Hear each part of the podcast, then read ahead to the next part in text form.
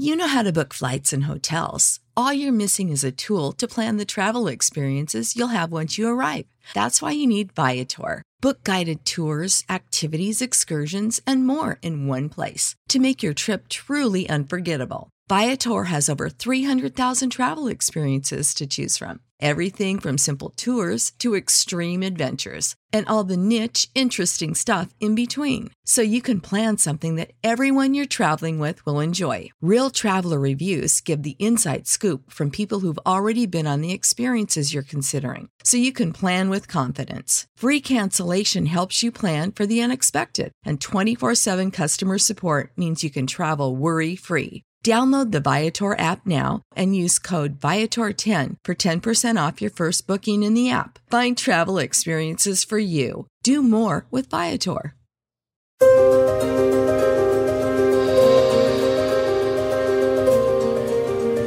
A prova de bala. Olá, sejam todos muito bem-vindos ao A Prova de Bala. Eu sou Carla Albuquerque, junto aqui com o Thiago Pavinato, vamos trazer para vocês hoje a celebrização dos criminosos, um tema assim que mexe com a nossa sociedade. E lógico, nós vamos aqui com o caso da Elise Matsunaga, esse caso icônico, um crime horrendo.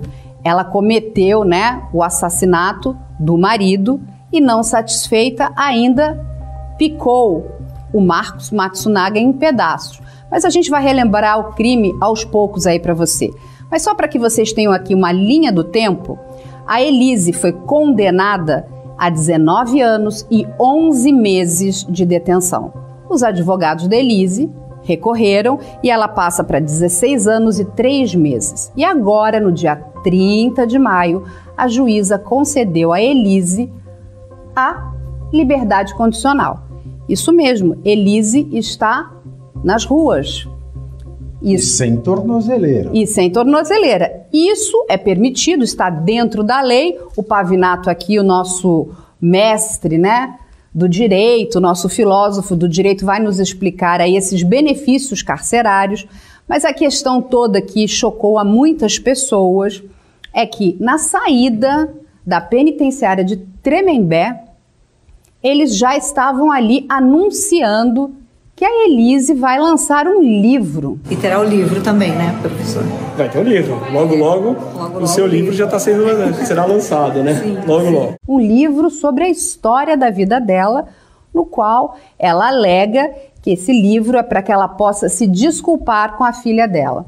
Mas antes da gente entrar nessa questão do livro, um pouco mais da celebrização, explica para as pessoas, Pavinato, essa questão desse benefício carcerário no qual ela se encontra. Olá, Carla. Como Tudo vai? Bom? Eu vou bem. Elise Matsunaga está nas ruas novamente.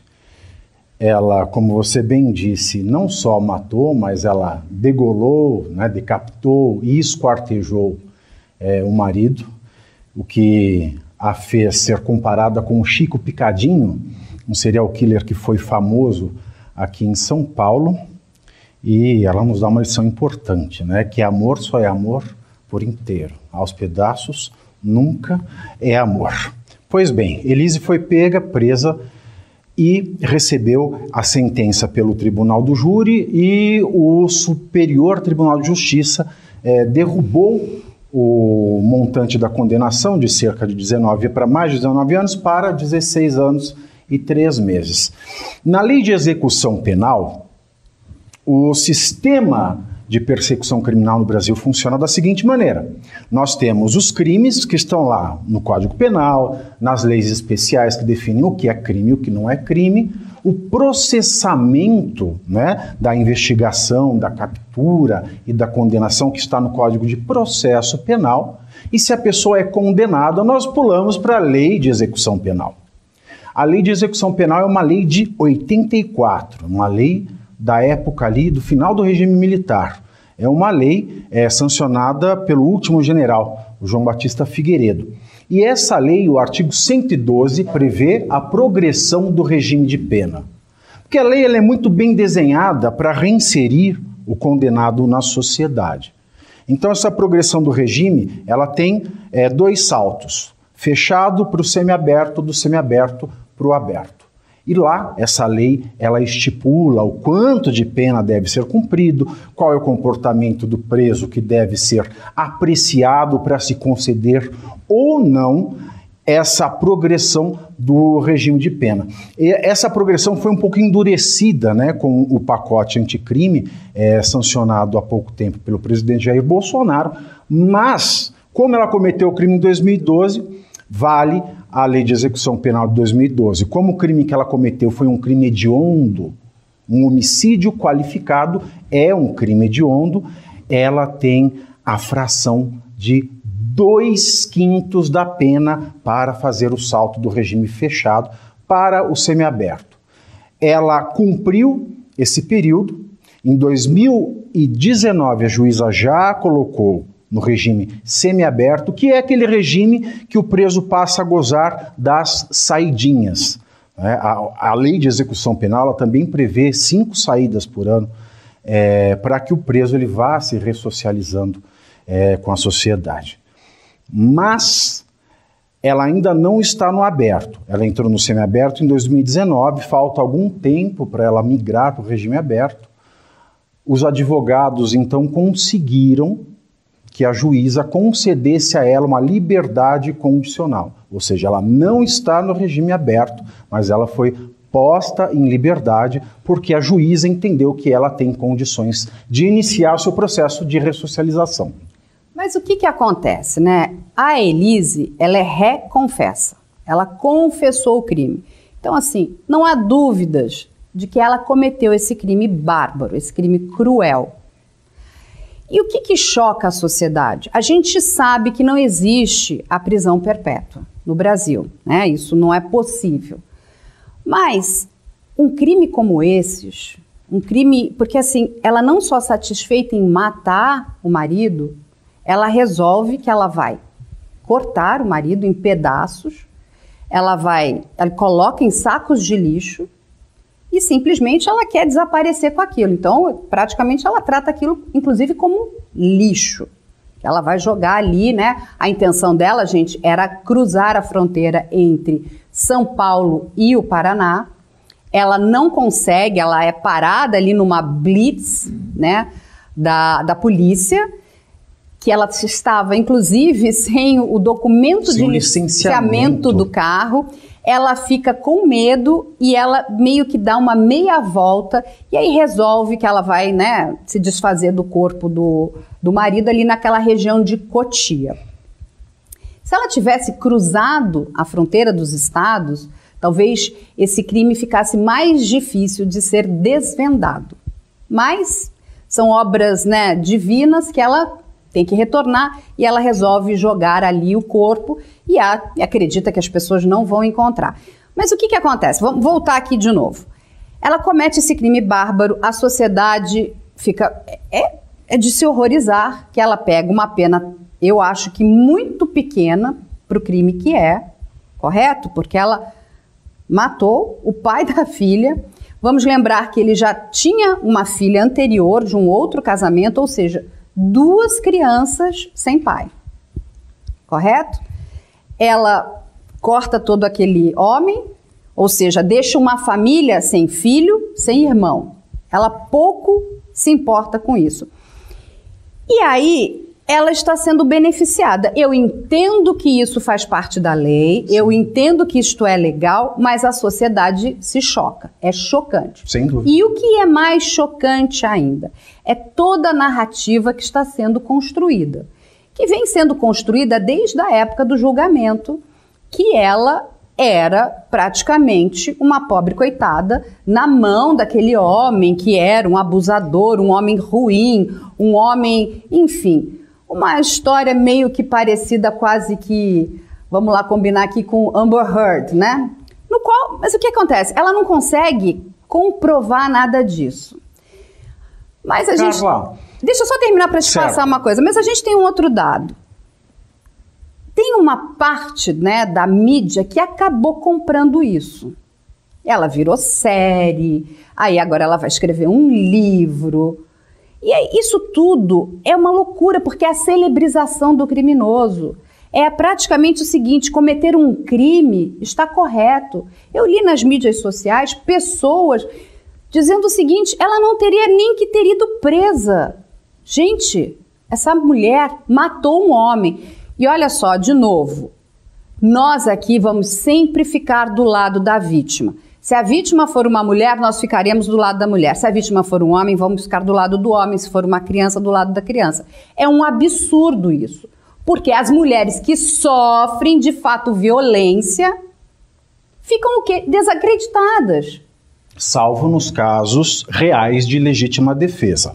Sim. Salvo nos, o que ela não comprovou. Porque só para terminar essa questão jurídica, tentou-se até aventar que ela estava agindo em legítima defesa ao dar o tiro. Mas a perícia comprovou, com laudos muito bem feitos, muito substanciosos, de que ela tirou na vítima, no ex-marido, de emboscada. E ele ainda tentou se defender se abaixando. Isso tudo fica comprovado cientificamente pelos laudos. E ninguém, ninguém exerce legítima defesa de emboscada. A legítima defesa é uma resposta a uma agressão daquele momento. Não existe legítima defesa de emboscada. Então, essa tese é furada. Tanto é que ela rodou no processo.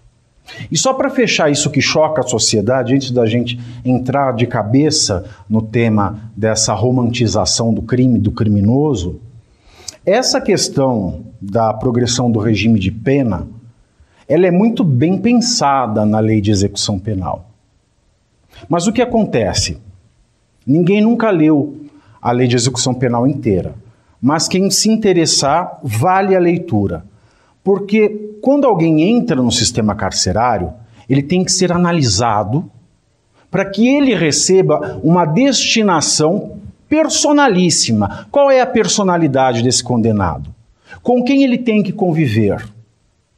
O que ele tem que fazer para ser reintroduzido na sociedade? Então tem que haver esse cuidado desde o início de é, se olhar a personalidade, encaminhar ele para um pavilhão, para um presídio é, que corresponda a ela. Ele tem que trabalhar ali dentro.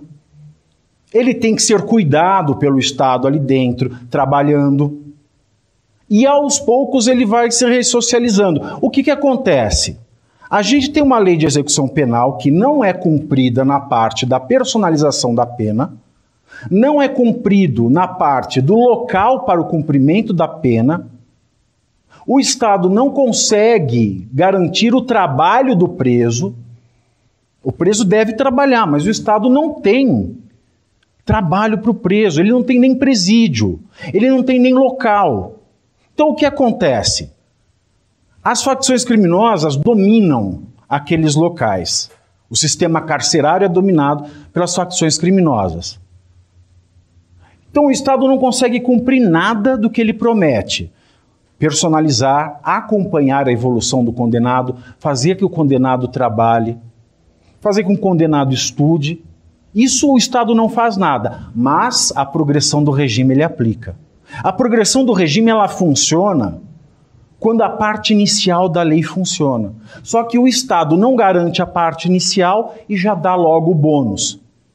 E como ele dá um bônus para uma pessoa que está saindo de um ambiente dominado por facções criminosas, ao invés de ele ressocializar alguém que trabalhou, que cumpriu pena, que está num trabalho antes no regime fechado já de reflexão e ressocialização, ele entrega de volta para a sociedade alguém que fez uma pós-graduação no crime. Esse é o grande problema. Não é a lei, não são os benefícios. O problema é o Estado que não observa a lei de execução penal naquilo que deveria ser observado antes de conceder os benefícios, antes de promover a progressão do regime de pena. Essa é uma observação muito importante. Ok, a gente entende tudo isso, mas aí quando você, ela agora, ela está aí nesse regime de liberdade condicional. Ela está num semiaberto com liberdade condicional, exatamente. Ok, aí o que que acontece, né? É, o que choca a todos nós? Essa mulher cometeu um crime horrendo, bizarro, cruel, macabro. Assim, é, se a gente fosse escrever aqui uma ficção, eles iam dizer: nossa, vocês estão pegando pesado. Porque ela, não satisfeita em matar, ela vai lá e ela desmembra o marido, não é? E ela diz o seguinte: ela fez aquilo porque ela estava ali se defendendo, ele era um agressor. Gente, olha só, vamos de novo voltar para a questão da agressão, da violência doméstica. Que homem, que homem vai, um agressor, número um, vai deixar disponível na sua casa 33 armas? Uau! Não é? Porque era isso, isso que ela tinha ali de disponibilidade. Porque então, olha só, ele tem que ser no mínimo, desculpa, um idiota. Porque se eu estou agredindo a minha mulher, eu deixo a mão dela, ensino ela a atirar ensino ela a caçar, ensino ela a como, né? Depois dissecar, dissecar um animal para poder comer a caça e preservar, né, a, a pele, a cabeça, porque eles, né, guardaram isso. Inclusive ela conta no documentário que ela ela fez. Ou seja, que homem vai fazer isso? Um abusador? Nunca, isso não existe, gente. Ah, sabe assim, como diria a doutora Rosângela Monteiro. Monteiro, essa frase não coaduna. Tá errado, tem coisas erradas aqui. Aí, número dois. Que foi perita técnica nesse caso, Também. certo? Aí nós temos uma outra questão que eu acho maravilhosa. Uma mulher que está sofrendo violência, que está sendo abusada, ela também não vai liberar as empregadas de casa nem as babás, nem as pessoas que ali estão ajudando ela. Por quê? Porque aquelas pessoas, inclusive, de alguma forma, vão tentar protegê-la. Né? Prote... E aí o seguinte, tudo ali, o, o que ela fala, né? Que ela não se escreve, mas as pessoas estão comprando isso. E o que me choca é que quando a gente olha essa questão da celebrização, é, a própria, isso aqui, eu vou, eu vou citar aqui, são as palavras da diretora que fez essa série sobre Elisa, diz o seguinte: a diretora enxergou gravitar em torno do crime como o machismo, puxado pelo fato de Elise ter sido garota de programa, a tentativa de desqualificar a vítima. Olha só, uma outra coisa, e vou deixar o Pavinato Uau. aqui também falar. Durante todo o casamento da Elise com o Marcos, Ninguém, nenhum amigo dele, nenhum parente dele sabiam que ele tinha conhecido Elise num site de garotas de programa. Ele preservou o tempo inteiro a imagem dela. Ele, porque ele gostava dela de fato. Ele se casa com ela de fato. Tem lá as fotos do álbum de casamento. Então, quando assim desqualificá-la e, com, e assim, sabe o que, que me deixa muito chateada também? Porque é o seguinte, é como se você. A garota de programa é um ser desqualificado. Não é. Isso aqui, inclusive, o machismo está em quem está falando do outro lado aqui. Porque qual é o problema de você ser uma garota de programa? Já temos aí a Bruna Surfistinha que ganhou muito dinheiro. Muito dinheiro. Ensinou homens e mulheres a arte. Mulher inteligente, não tem problema algum. Mas é, ela coloca, e isso aqui ainda coloca mais. A exploração do caso em programas policiais e a replicação da violência na sociedade. Gente, uma pessoa que comete um crime desses não vai ficar esquecido. Todo mundo vai falar. Porque isso é chocante. A sociedade quer uma resposta. Claro, óbvio. É, quem é que diz que ela sofria violência doméstica? Ela própria, Elise. Mas vale lembrar que ela é uma reconfessa, mas ela confessou, mas não tanto. Ela disse que ela matou, que ela esquartejou, mas todo o resto ela mentiu. Ela mentiu para a perícia de local, ela mentiu durante todo o processo, ela disse que ela atirou com ele a quase dois metros para se defender, quando na verdade ela deu um tiro que, pela tatuagem da pólvora na pele da cabeça do marido, foi dado em não mais que 40 centímetros de distância, ela mentiu sobre toda a dinâmica do crime, ela fez de tudo para dificultar a comprovação real da realidade dos fatos, daquilo que aconteceu naquela casa em maio de 2012. Portanto, ela é uma pessoa que falta com a verdade, tanto que o perito de local ele tem uma frase célebre nesse caso. Ele diz o seguinte: Eu não sei o que realmente aconteceu naquele local, mas eu tenho certeza que o que aconteceu é absolutamente contrário ao que ela disse que aconteceu. Porque nenhuma prova, nenhuma experimentação técnica é, fez a narrativa dela sobreviver. Então ela é uma criminosa que mente. Não tem problema nenhum. No Brasil, o criminoso, o réu, ele tem o direito de mentir. Mas ela mente. E o que garante que a afirmação dela de que ela sofria maus tratos do marido, de que ele era alguém que abria a porta para ela e que o problema estava quando a porta se fechava, de que ela sofria abusos constantes. Só temos a palavra dela. Quem garante que não é tão inverídico esse fato da, de vítima é, de violência doméstica continuada, quanto os fatos que ela narrou durante toda a investigação criminal?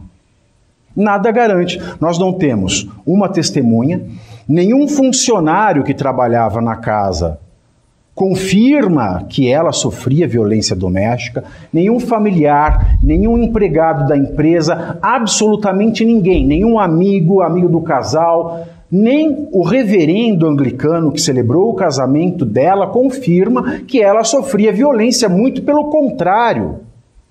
O reverendo anglicano é que diz que ela estava na iminência de cometer um homicídio contra o marido para o próprio marido que estava preocupado com a saúde mental dela. Então, nada corrobora essa questão dela ter sido vítima de violência. Isso parece mais uma história inventada pela Elise Matsunaga, da mesma maneira que ela inventou histórias ao narrar o crime para os peritos de local. E nada mais. E, e é chocante, né? Porque quando a gente para para pensar, o que que leva as pessoas a acreditarem nessa narrativa? Porque ela é tão cheia de furos, ela é tão cheia de erros, e ela é tão, desculpa gente, é tão desgraçada com as mulheres que de fato sofrem violência doméstica. Porque vamos entender o seguinte aqui: não existe nenhuma relação que seja um conto de fadas perfeito. Casamentos ou parcerias, tem dias que você está mais cansada, mais aborrecida, tem épocas e momentos que as pessoas elas discutem, elas se enfrentam, mas isso tudo faz parte de uma relação. Não existe ali nenhum problema quanto a isso, porque isso faz parte das relações. A gente se entende, se desentende.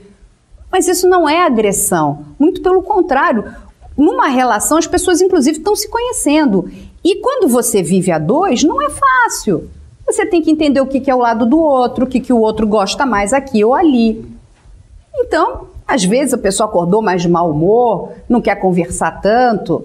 Isso, isso aqui não é violência, isso aqui não é abuso, isso aqui não tem nenhum erro, isso faz parte das relações, de todas as relações humanas. Claro, e você não pode dizer que a culpa da miséria de vida pretérita do passado que ela teve foi culpa da vítima. Porque ela tem uma história triste. Né? Ela, aos 3 anos, é abandonada pelo pai, aos 15 anos, é abusada pelo padrasto, foge de casa, fica 45 dias se prostituindo com caminhoneiros, volta, a mãe não a aceita em casa, porque o padrasto diz que foi ela quem a seduzira. Aí ela faz um curso de enfermagem, mas já começa na prostituição, vem para São Paulo, ainda é, exercendo o ofício de garota de programa, até que conhece é, o marido e sua vítima. Ele não tem culpa do passado de dor é, dessa moça.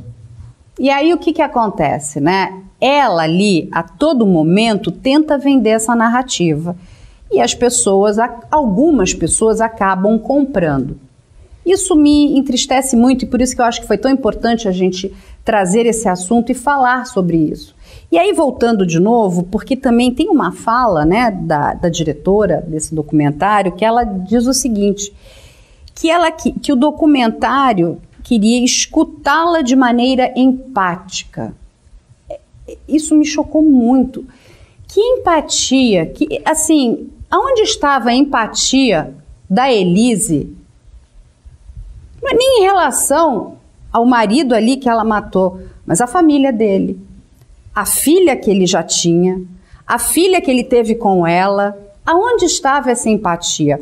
Porque, gente, isso aqui não tem nada a ver com violência doméstica. Eu e o Pavinato aqui conversamos muito. Isso aqui é uma questão, porque mesmo que ela se separasse dele, ela tinha total condição para fazê-lo, como diz muito bem o doutor Durso, que foi o assistente, assistente de, de, acusação. no caso da, da Elise.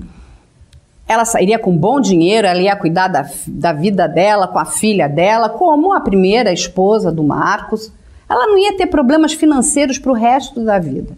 Mas aqui se trata de uma questão social. Ela não queria perder o status que ela possuía. Porque ela sabia que ele estava ali vendendo a empresa, a família estava vendendo a empresa. Eles tinham combinado ali de ter uma outra empresa na área de vinhos, eles tinham até uma adega, né, que no valor é estimado entre 2 milhões de reais à época. Então eles estavam nessa leilão de vinhos caros, vinhos nobres. Ela entraria nisso tudo. Ela foi apresentada ali para os amigos, né, para uma sociedade a qual ela não pertencia no primeiro momento. E com a ruptura desse casamento, isso tudo veio né, abaixo, isso iria acabar.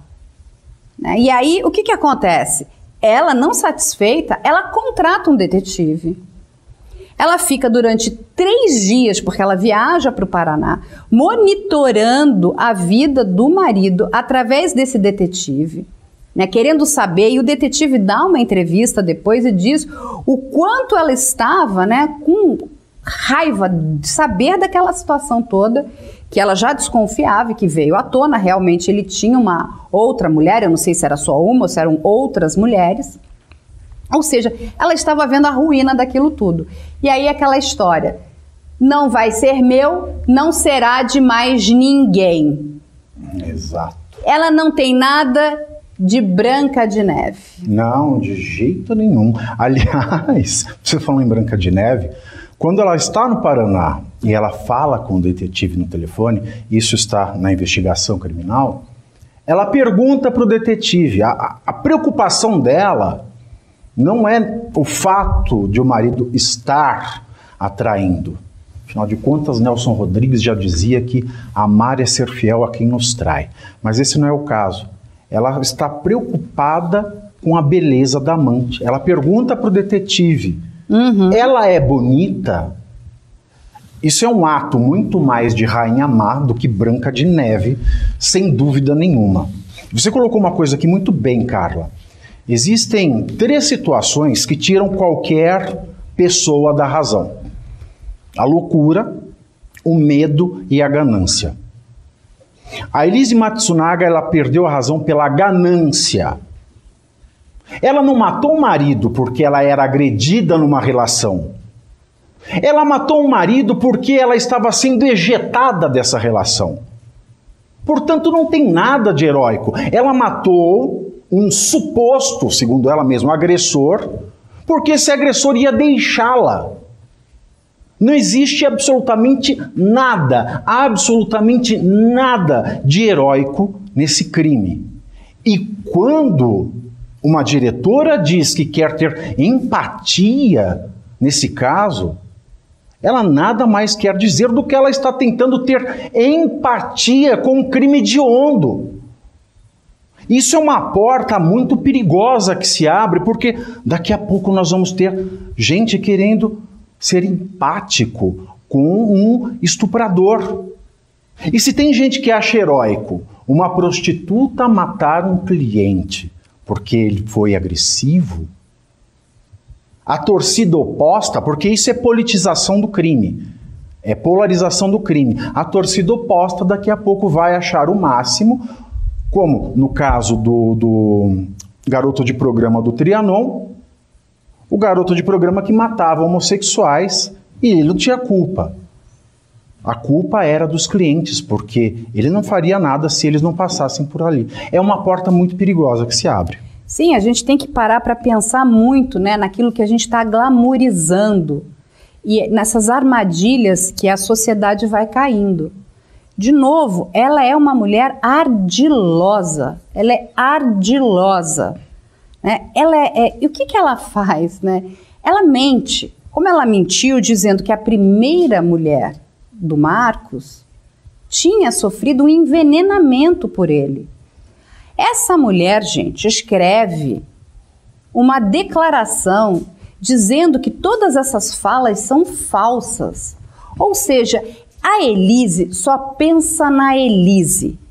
E todas as pessoas que fazem coro e torcida para Elise estão fazendo o quê?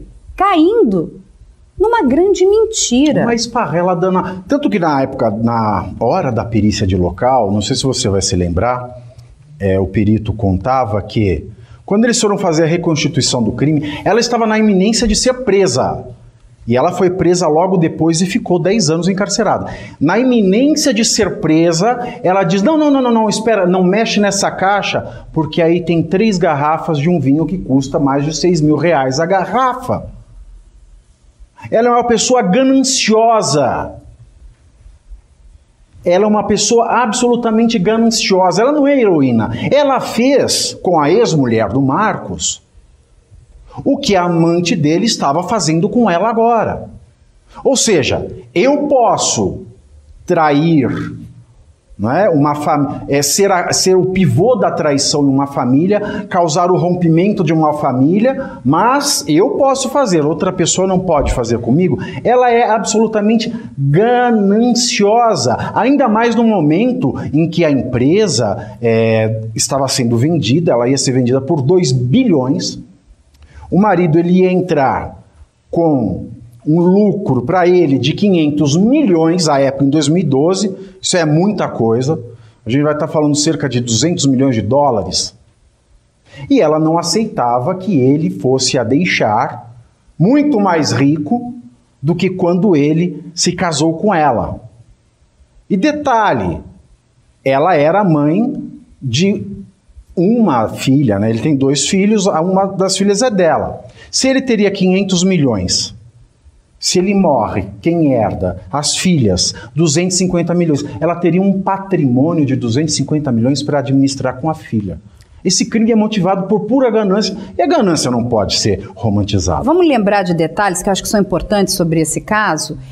Ela, depois de fazer o que ela fez, ela mantém ele vivo da seguinte forma: ela responde e-mails, ela manda e-mails, ela chama os pais do Marcos, mostra as fitas gravadas da traição, né? São senhores, né, orientais muito sérios. O que que acontece? Naquele primeiro momento, eles dizem para ela: "Não, nós vamos amparar você, você não pode passar por isso". Eles são solidários a ela. E aquela mulher fez o que fez. Aliás, isso até comprova que ela não sofria violência doméstica. Porque se ela fosse aos pais do Marcos, certamente qualquer agressão teria cessado. Ela não precisaria nem ter ido à polícia. Exatamente. Era só ter procurado os pais dele. Eles, os pais, naquele primeiro momento, ficaram do lado dela.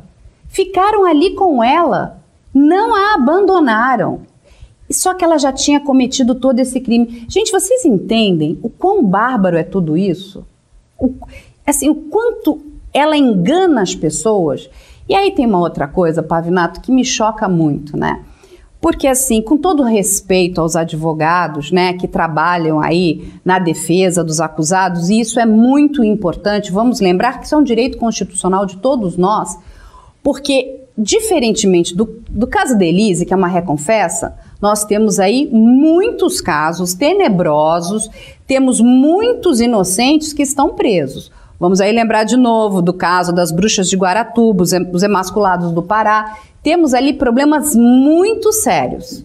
Então esses advogados, eles são muito importantes, muito importantes até para que tudo corra, né, na mais perfeita ordem, porque se o Estado tem todo esse poder, né, de te condenar, de te punir, de sentenciar, é importante inclusive que a gente tenha ali, né, todo o trabalho desses grandes advogados. Sem dúvida não é? Mas assim, me chocou muito é, ver a, a, mídia social, né, do advogado que representa Elise no dia que ela sai, nesse dia 30, que ele vai retirá-la ali com a música, a trilha sonora de uma série chamada Suits.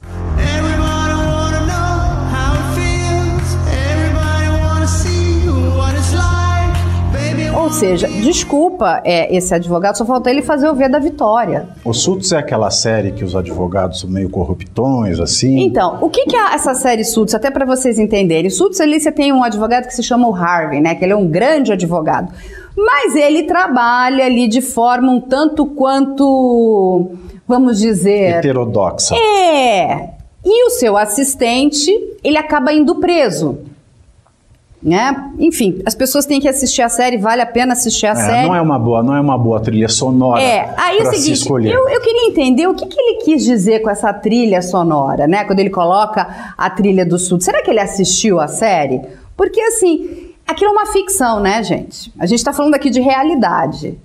São coisas que não são tão É. corretas, assim. Eu achei isso um tanto quanto estranho. Depois foi a questão de dizer que ela não poderia dar entrevistas porque ela estava assinando contratos com editoras. Nossa, assim, é de cair da cadeira. Olá, amigos jornalistas. Eu sei que vocês esperam uma entrevista com a Elise. Eu entendo isso. A Elise também entende. Mas infelizmente, né, Elise? Não Você não podemos. pode dar entrevista. Por enquanto. Você tem contrato. E terá o livro também, né, professor? Vai ter o livro. Logo, logo, Logo, o seu o livro livro. já está sendo será lançado, né? Sim, logo, sim. logo. Tanto livro bom para ser editado.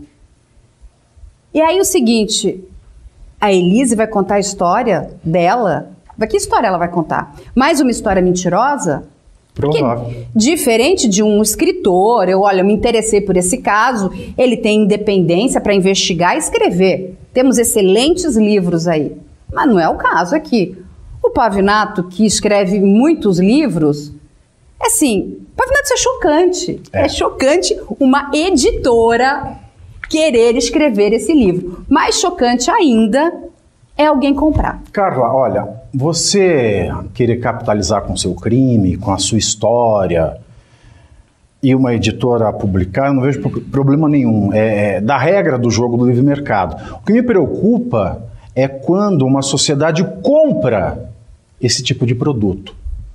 É quando uma sociedade acha normal discutir o crime hediondo com empatia, como disse, é, mu- muita infelicidade essa, essa diretora. Aliás, essa questão da romantização do criminoso no Brasil, ela é de longa data. E ela é feita sempre de maneira canhestra. Opa, temos aí Lampião. Temos o Lampião. O Lampião, ele foi, ele é louvado até hoje, não é pelas pessoas é, de espectro político mais à esquerda. Ele é divinizado. Lampião e Maria Bonita são divinizados É uma loucura.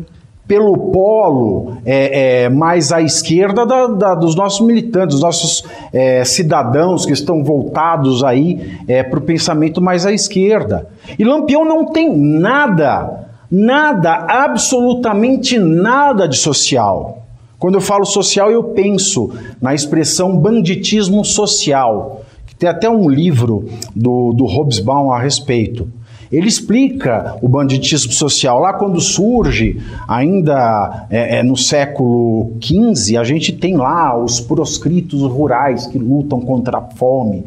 Depois do capitalismo, nós temos os proscritos urbanos que lutam contra a desonra.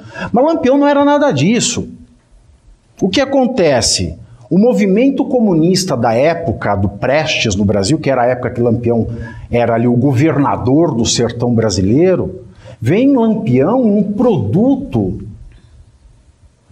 de marketing para dizer que aquelas pessoas, elas se armam e se movimentam porque o Estado as relega a um Estado ruim. De fato, o Estado brasileiro ainda relega o sertanejo a uma questão ruim.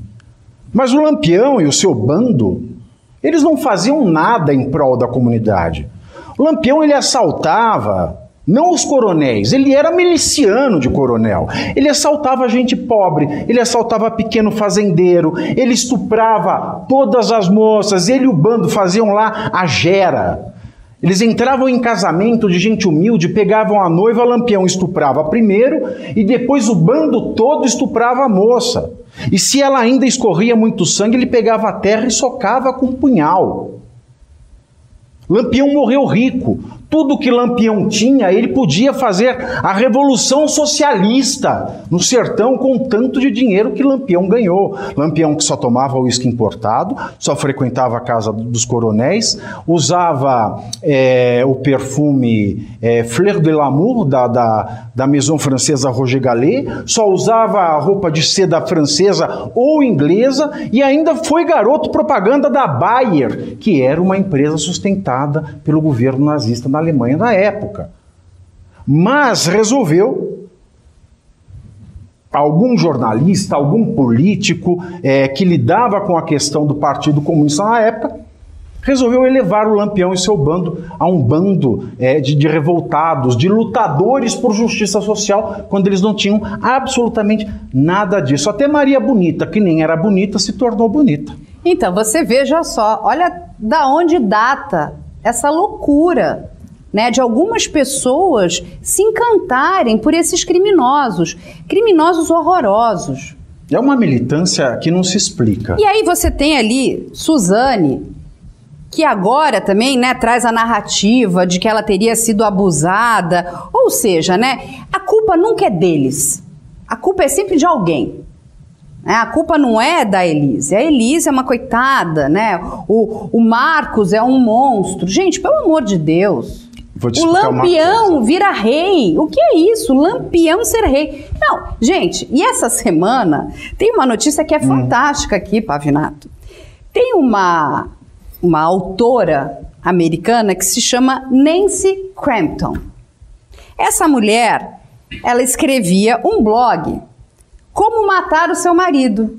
E ela matou. Sabe o que aconteceu com ela, gente? Prisão perpétua. Pois é. E assim, não, não, não dá para você romantizar. Não dá para você romantizar um criminoso desses. Sabe o que acontece? Quando a gente romantiza. Esse problema crescente da romantização do crime, ele tem um paralelo, que é a pauperização, a banalização da criminologia. A gente romantiza o crime quando a gente tem uma criminologia porca, uma criminologia que vai se empobrecendo. Por exemplo, o caso da mulher criminosa, a criminosa heroína. A gente tem dois casos exemplares na história. Na China, por volta de 1850, a gente tem lá o expoente da, do movimento rebelde Taiping, se chama Su Saining. Susainin era uma Robin Hood. Ela roubava e matava os ricos para dar aos pobres desse movimento dos rebeldes taipings. Ela era uma heroína, né? uma proscrita é, rural, urbana, que lutava contra a fome e contra a desonra, mais contra a fome.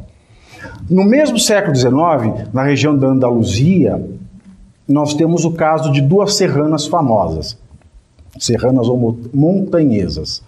Nós temos é, Torralba de Lucena, é uma, e a segunda é Maria Marques Zafra, também conhecida como La Marimacho. As duas elas eram vingadoras da desonra das mulheres. Mas perceba que essas é, é, é criminosas, elevadas a categorias de heroínas, elas cuidavam de uma comunidade. Elas não tinham proveito com aquilo. Elas lidavam ou com a fome dos outros, ou em vingar a desonra das pessoas é, mais frágeis. O que, que Elise tem de Turralba de Lucena, de Marimácio ou Nada. de Sussainen?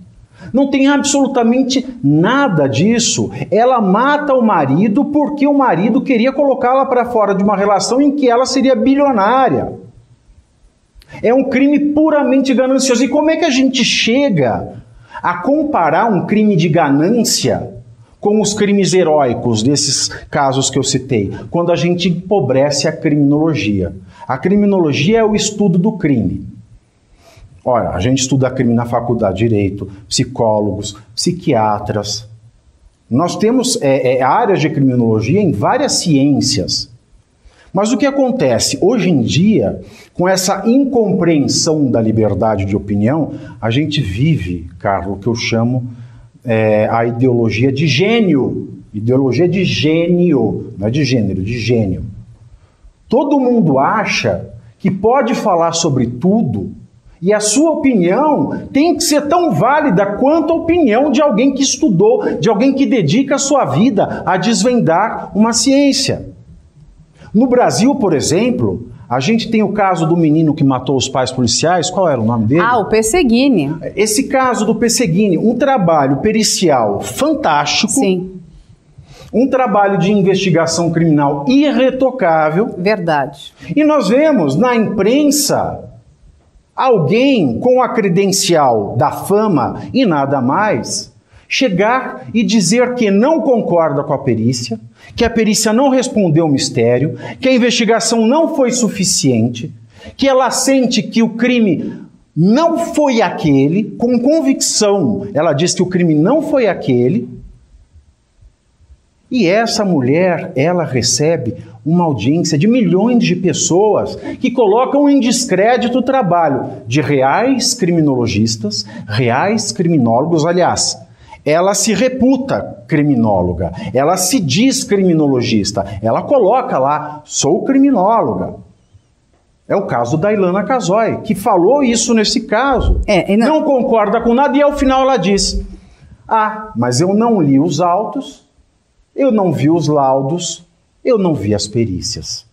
É... Como é que eu posso dizer que a perícia não vale nada se eu não vi a perícia? E ela tem essa projeção. Ela se diz criminóloga quando ela não foi. E isso vende é. E as pessoas deixam isso passar. A gente não pode deixar que a criminologia seja pauperizada, porque senão nós vamos cair nessa esparrela de romantização do crime. É, mas é isso também, é uma questão que as pessoas precisam procurar mais informação, né? Aonde é que elas estão buscando esse tipo de informação? De quem? De quem? Gente, desconfia. Desconfia. Não, não, não pega aquela coisa. É muito, tudo muito raso, né? Tudo muito aqui. Esse, o caso do Pesseguini, e assim, eu particularmente mergulhei muito nesse caso, estudei todo o processo, entrevistei todos aqueles policiais. Fomos entrevistar, inclusive, a advogada que defende lá a família do Pesseguini. Entrevistamos todas as pessoas. Desculpa, não resta dúvida que o menino, infelizmente, cometeu aquele crime. O menino tinha alguma perturbação, não é? E, e que deixe claro como diz o próprio Coronel Telhada, qualquer filho de policial da rota já nasce sabendo atirar.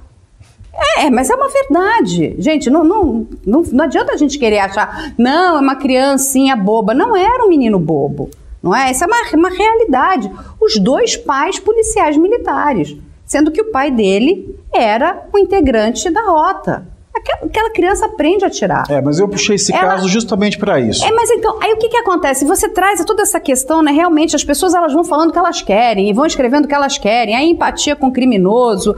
Sabe, a gente tem que ter empatia com quem não cometeu o crime. Nós temos que ter empatia com a vítima. E aí, tem uma questão que é, eu quero, assim, para a gente poder até fechar isso aqui tudo, que é o seguinte: ela, quando saiu agora em liberdade condicional, ela diz o seguinte: que ela quer recuperar né, os laços com a filha hum. dela. E a gente sabe que os avós paternos pediram a destituição do poder familiar. Ou seja, o que, que isso significa? Que o poder familiar passa para os pais do Marcos. Ela perderá esse poder se os avós ganharem na justiça. É isso, Pavinata? Quando ela vai presa e o pai da criança está morto, a justiça concede à guarda a responsabilidade da filha para os avós. Pois bem, ela foi condenada, ela ainda está cumprindo pena, ela está no regime semiaberto, mas agora ela foi posta em liberdade condicional. Ela ainda não está no regime aberto e ela ainda não terminou de cumprir a sua pena. Como os avós têm a guarda, ela pode pedir uma guarda compartilhada nesse momento. Mas o que acontece? Os avós moveram essa ação para pedir a destituição do poder familiar. O que, que é isso? É o antigo pátrio poder. Quando a gente tem filho, né, é, biologicamente, ou adotando, a gente é, passa a ser responsável absolutamente por esse incapaz, essa criança. O pátrio poder antes era um poder. O poder familiar já não é mais um poder. O poder familiar, ele é um instituto que se chama de poder-dever. Quem tem o poder familiar, depois da Constituição de 88, do Estatuto da Criança e do Adolescente e do novo Código Civil, tem mais deveres do que poderes. O poder familiar, ele exige mais do que dar mais direitos aos pais. Ou seja, ele, ele requer mais do que permite. Então, ele é uma série de obrigações para os pais, ou para quem o detém, para quem detém esse poder familiar, para com o menor. Ela foi condenada. Quando ela foi condenada, quando ela cometeu o crime, a condenação criminal não era motivo para a perda do poder familiar. Em 2012. Muito embora o Código Civil dissesse é, quem comete atos contra a moral e os bons costumes pode perder o poder familiar. Então, se os avós levassem o caso já àquela época, o juiz analisaria sob essa ótica. Em 2014, o, o Estatuto da Criança e do Adolescente ele passa a prever a perda do poder familiar para aqueles que são condenados por crime doloso contra o filho. Então não muda muita coisa. Ela é condenada em 2016, não muda muita coisa. Em 2018, transita em julgado a condenação dela. Em 2018, o Tribunal de Justiça é, faz transitar em julgado a condenação pelo crime material. Depois só ficou a discussão é, da dosimetria da pena. Mas o crime, a condenação, transitou em julgado em 2018. O que acontece em 2018? Em 2018 é, surge uma lei que altera o Código Civil, o Estatuto da Criança e do Adolescente e o Código Penal. Ele passa a colocar no rol de perda do poder familiar o cometimento de crime doloso com intenção contra o parceiro no poder familiar, ou seja, a mãe contra o pai, o pai contra a mãe. É o caso da Elise. A Elise ela cometeu um homicídio qualificado, um crime, um homicídio doloso, intencional, contra o outro detentor do poder familiar da filha. Então ela já poderia perder aí. Aí essa lei também colocou lá no Estatuto da Criança e do Adolescente que a condenação, nesse caso, ela é, tem como efeito a perda do poder familiar, mas no Código Penal ela coloca que um efeito da condenação é a incapacidade para o exercício do poder familiar. Mas note, a Elise, ela foi condenada, transitou em julgado em abril de 2018 e essa lei ela foi é, sancionada, se não me engano, em setembro de 2018. Aí fica essa questão. Essa lei retroage para o caso da Elise? Retroage para casos anteriores à data dessa lei? Então, essa ação dos pais do Marcos, ela vai ser é uma ação emblemática. A gente não pode acompanhar, porque tem menor e está em segredo de justiça. de justiça. Mas a gente, a gente pode torcer. Torcer e... não, mas eu já dou não, meu palpite não, aqui qualificado. Eu vou torcer aqui. Eu vou torcer para que ela, para que os avós ganhem esse direito. Mas eu acho que eles vão ganhar, sabe por quê, Carla? Porque apesar do legislador não ter resolvido esse trâmite, aliás, esse é um problema do Brasil. O legislativo faz leis pelas metade, faz lei pela metade, sempre. Depois todo mundo reclama do ativismo judicial. A gente precisa de um legislativo que faça leis por inteiro. Bom, não fez. Mas, como o poder familiar é um instituto, e nesse caso criou-se uma inviabilidade para o exercício do instituto, isso não quer dizer que é uma pena para aquele que cometeu um crime, mas uma nova norma para o exercício de um instituto. Portanto, tendo ela cometido e tendo essa lei surgido no curso da condenação, eu tenho convicção de que ela vai perder o poder familiar. Porque se ela não perde, Se um dia ela recebe a guarda, ela vai administrar esse patrimônio milionário da filha. Não, a gente aqui, né, no meu lugar, eu posso torcer. Eu vou torcer pensando inclusive nessa menina. Porque a Elise em nenhum momento pensou na filha. Em nenhum momento ela pensou nessa criança. Era um bebê na época. Ela não pensou nesse escândalo todo.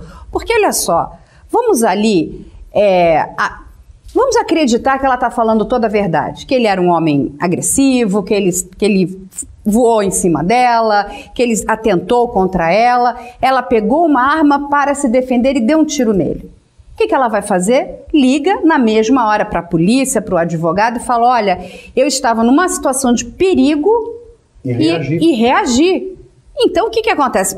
Mas não foi isso que aconteceu. Aliás, se ela ligasse, a polícia chegasse e o corpo de delito não achasse marcas no corpo dela, É, não, mas ela podia dizer que ele voou para cima dela, que ele estava com uma arma, que tentou, sei lá, com uma faca, que ele ia matar, que ela, enfim, que ela montasse, que, né, que ela encenasse ali uma cena. Mas acabava ali.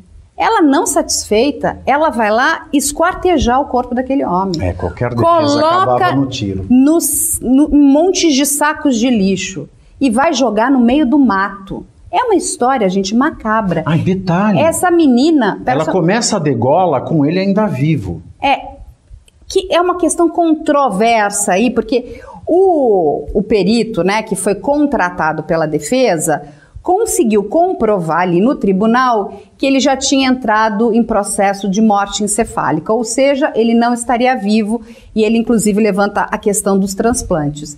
Se a morte encefálica aconteceu, ela acontece para ele e inclusive para as pessoas que são doadoras de órgão. Então, foi, uma, foi Ah, aceito isso durante o processo de julgamento. Mas aí é o seguinte, ela não para, ela atira nele, ela corta ele, ela coloca ele em sacos de lixo, ela joga ele pelo meio do mato. Gente, o que é isso? Ela pensou na filha? Não, ela não pensou na filha. Ela não pensou na filha em nenhum momento. Ela desejou aquele crime. E eu acho que acho que a maior pena é lógico que você perder a liberdade é uma coisa horrível, mas essa menina não ter o contato com ela, se é que de fato ela gosta dessa menina, eu tenho cá minhas dúvidas, porque assim o que a gente escuta, né? A gente, eu trabalho aqui com várias mulheres que sofrem violência doméstica e não saem de dentro de casa, continuam infelizmente apanhando dos seus agressores para não deixar os seus filhos menores. Não, eu tenho que pensar no meu filho, eu não posso largar dele. Assim, são situações assim dramáticas. Mas não foi o que aconteceu. Então, o que, que seria sensacional? Essa menina nunca ter contato com ela. Nunca ter contato com ela. Que esses avós realmente ganhem essa guarda. O que a gente ouviu, não sei se é verdade, porque a gente não tem como confirmar isso, os avós conseguiram tirar todas as imagens, não existe fotografia dessa menina, é que ela nem estaria mais no Brasil. Tomara que ela esteja no Japão, que ela nunca tenha aprendido português, para ela nunca ter contato com essa história horrorosa que a mãe dela produziu. E, gente, vamos lembrar aqui que mãe não é aquela que gere, mas é aquela que cria. Quem criou esta menina foram foi a avó e o avô. Esses avós é que criaram essa criança. So, a menina conhece mãe, a figura de mãe e de pai através desses avós.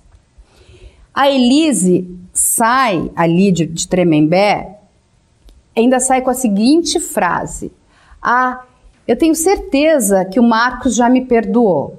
Oi? Ela não pede perdão para os pais dele? Ela não pediu perdão para o irmão dele? Bom, quem contou para ela isso deve ter sido o João de Deus, né? Deve, possivelmente, né? Que é outro, né? Então, de novo, aqui nós não vamos ficar do lado do criminoso. Nós não vamos romantizar o criminoso. Aqui, gente, numa prova de bala, a gente vai rasgar o verbo em cima do criminoso. Porque assim, não pode, a gente precisa parar com isso. Senão a gente vai justificar qualquer crime. Aí tá ok, né? A Maria do Carmo morrer, como ela morreu também, né? Tá aí, ok, matar quem? Uma- as crianças que vêm sendo mortas porque são chatas, porque o pai não gosta, porque. Você começa a justificar qualquer crime. Você justifica tudo. Né? Lembrar de novo que a Maria do Carmo é o crime do fará já fará. Né? Então vamos justificar por quê? Porque ela era uma chata, ligava para ele incessantemente, ele fez uma cirurgia errada nela, então ele acabou matando ela. A gente justifica tudo. Não pode. Um crime como esse, não, você não justifica o injustificável. Nós somos seres humanos, nós não somos bestas.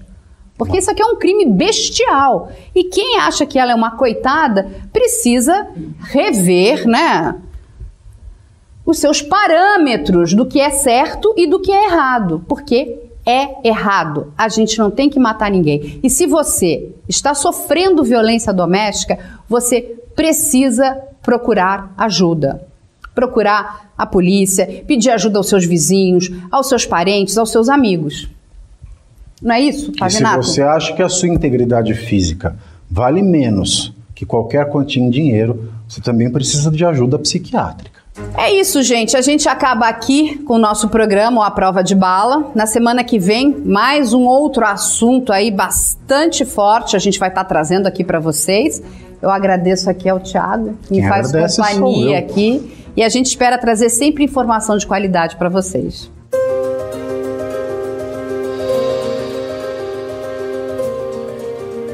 A prova de bala.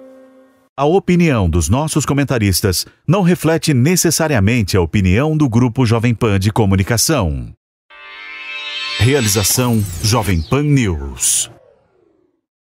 Hey, Drew Scott here, and I'm Jonathan Scott, reminding you that life's better with a home policy from American Family Insurance. They can help you get just the right protection at just the right price and help you save when you bundle home and auto. Kind of like Goldilocks and the Three Bears. It'll be just right for you. We love a custom build. American Family Insurance. Insure carefully, dream fearlessly. Get a quote and find an agent at amfam.com. Products not available in every state. Visit amfam.com to learn how discounts may apply to you. American Family Mutual Insurance Company SI and its operating company 6000 American Parkway, Madison, Wisconsin.